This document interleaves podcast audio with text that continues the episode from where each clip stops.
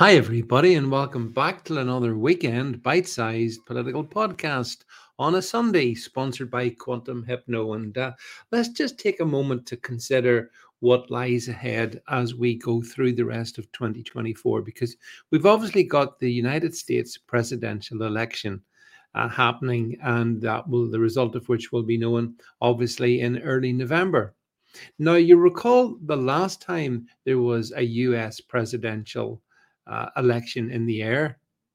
Boom, we got COVID. Remember? And prior to COVID, Donald Trump was flying high in the polls. Uh, he was, um, the US economy was doing really well, and it looked like a complete shoe in. But thanks to COVID, that all changed. And so, even though, yes, the Democrats cheated, they used the machines, they rigged the postal votes, they used all the drop in votes, we know all of that, yeah. But on, nonetheless, the COVID caused Trump huge problems because he was the incumbent uh, president. Now, then, here's the question Might there be a new mystery virus on the way designed to hit in time to disrupt the presidential election itself. Do you think they would do that? Oh no, David, don't be so conspiratorial. Everyone knows that the people that are in charge play with an even hand. They would never think of doing something like that, except they absolutely might. I think it depends on the polls, to be honest. Uh, if the opinion polls point more and more towards a Trump victory, which sort of seems to be how it could it could stack out, but not not definitely. But if if they point that direction, then do you think that might raise uh, a red flag within the cabal?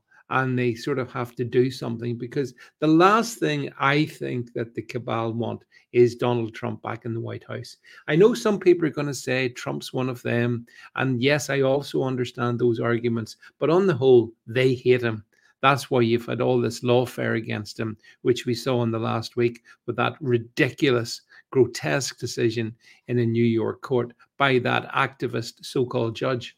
But if they think that Trump is going to prevail, then might they be sort of put in a position where they've, they've got to stop it? And cheating's one way to stop it, and they did that successfully in 2020, um, combined with COVID.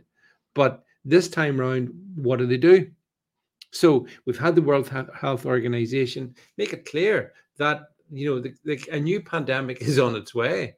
Uh, there, can be no absolutely no doubt about that. And I think I'm right in saying that I saw Dr. Tedros, no other, none, no one other than Dr. Tedros himself, uh, the head of the World Health Organization, the Director General, warning that the next pandemic is a matter of when, not if. He said that yesterday. The next pandemic is a matter of when, not if.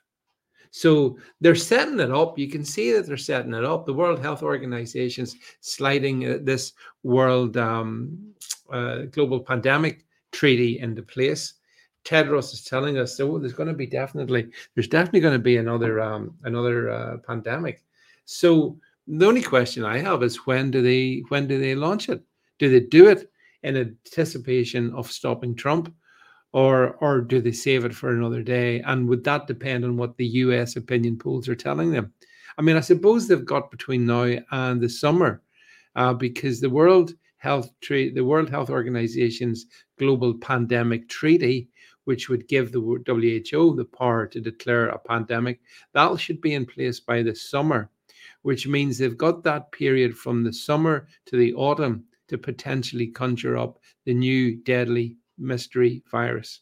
And in that case, you know, that's an option they have, my friends. We shouldn't be naive about this. You know, I think they will stop at nothing to ensure that Donald Trump does not win the presidential uh, contest. Now, look, they um, you know, they've tried to stop his candidacy, even. You can see all the stuff they're doing against him. Just the very notion that he stands within the Republican Party to become the candidate has got them gone crazy. But the fact that he would then take that to the United States electorate, that the opinion polls would show he's getting back into the uh, the White House, and that the whole cabal establishment would just sit back. I think that's pretty unlikely that they would just sit back and allow it to happen.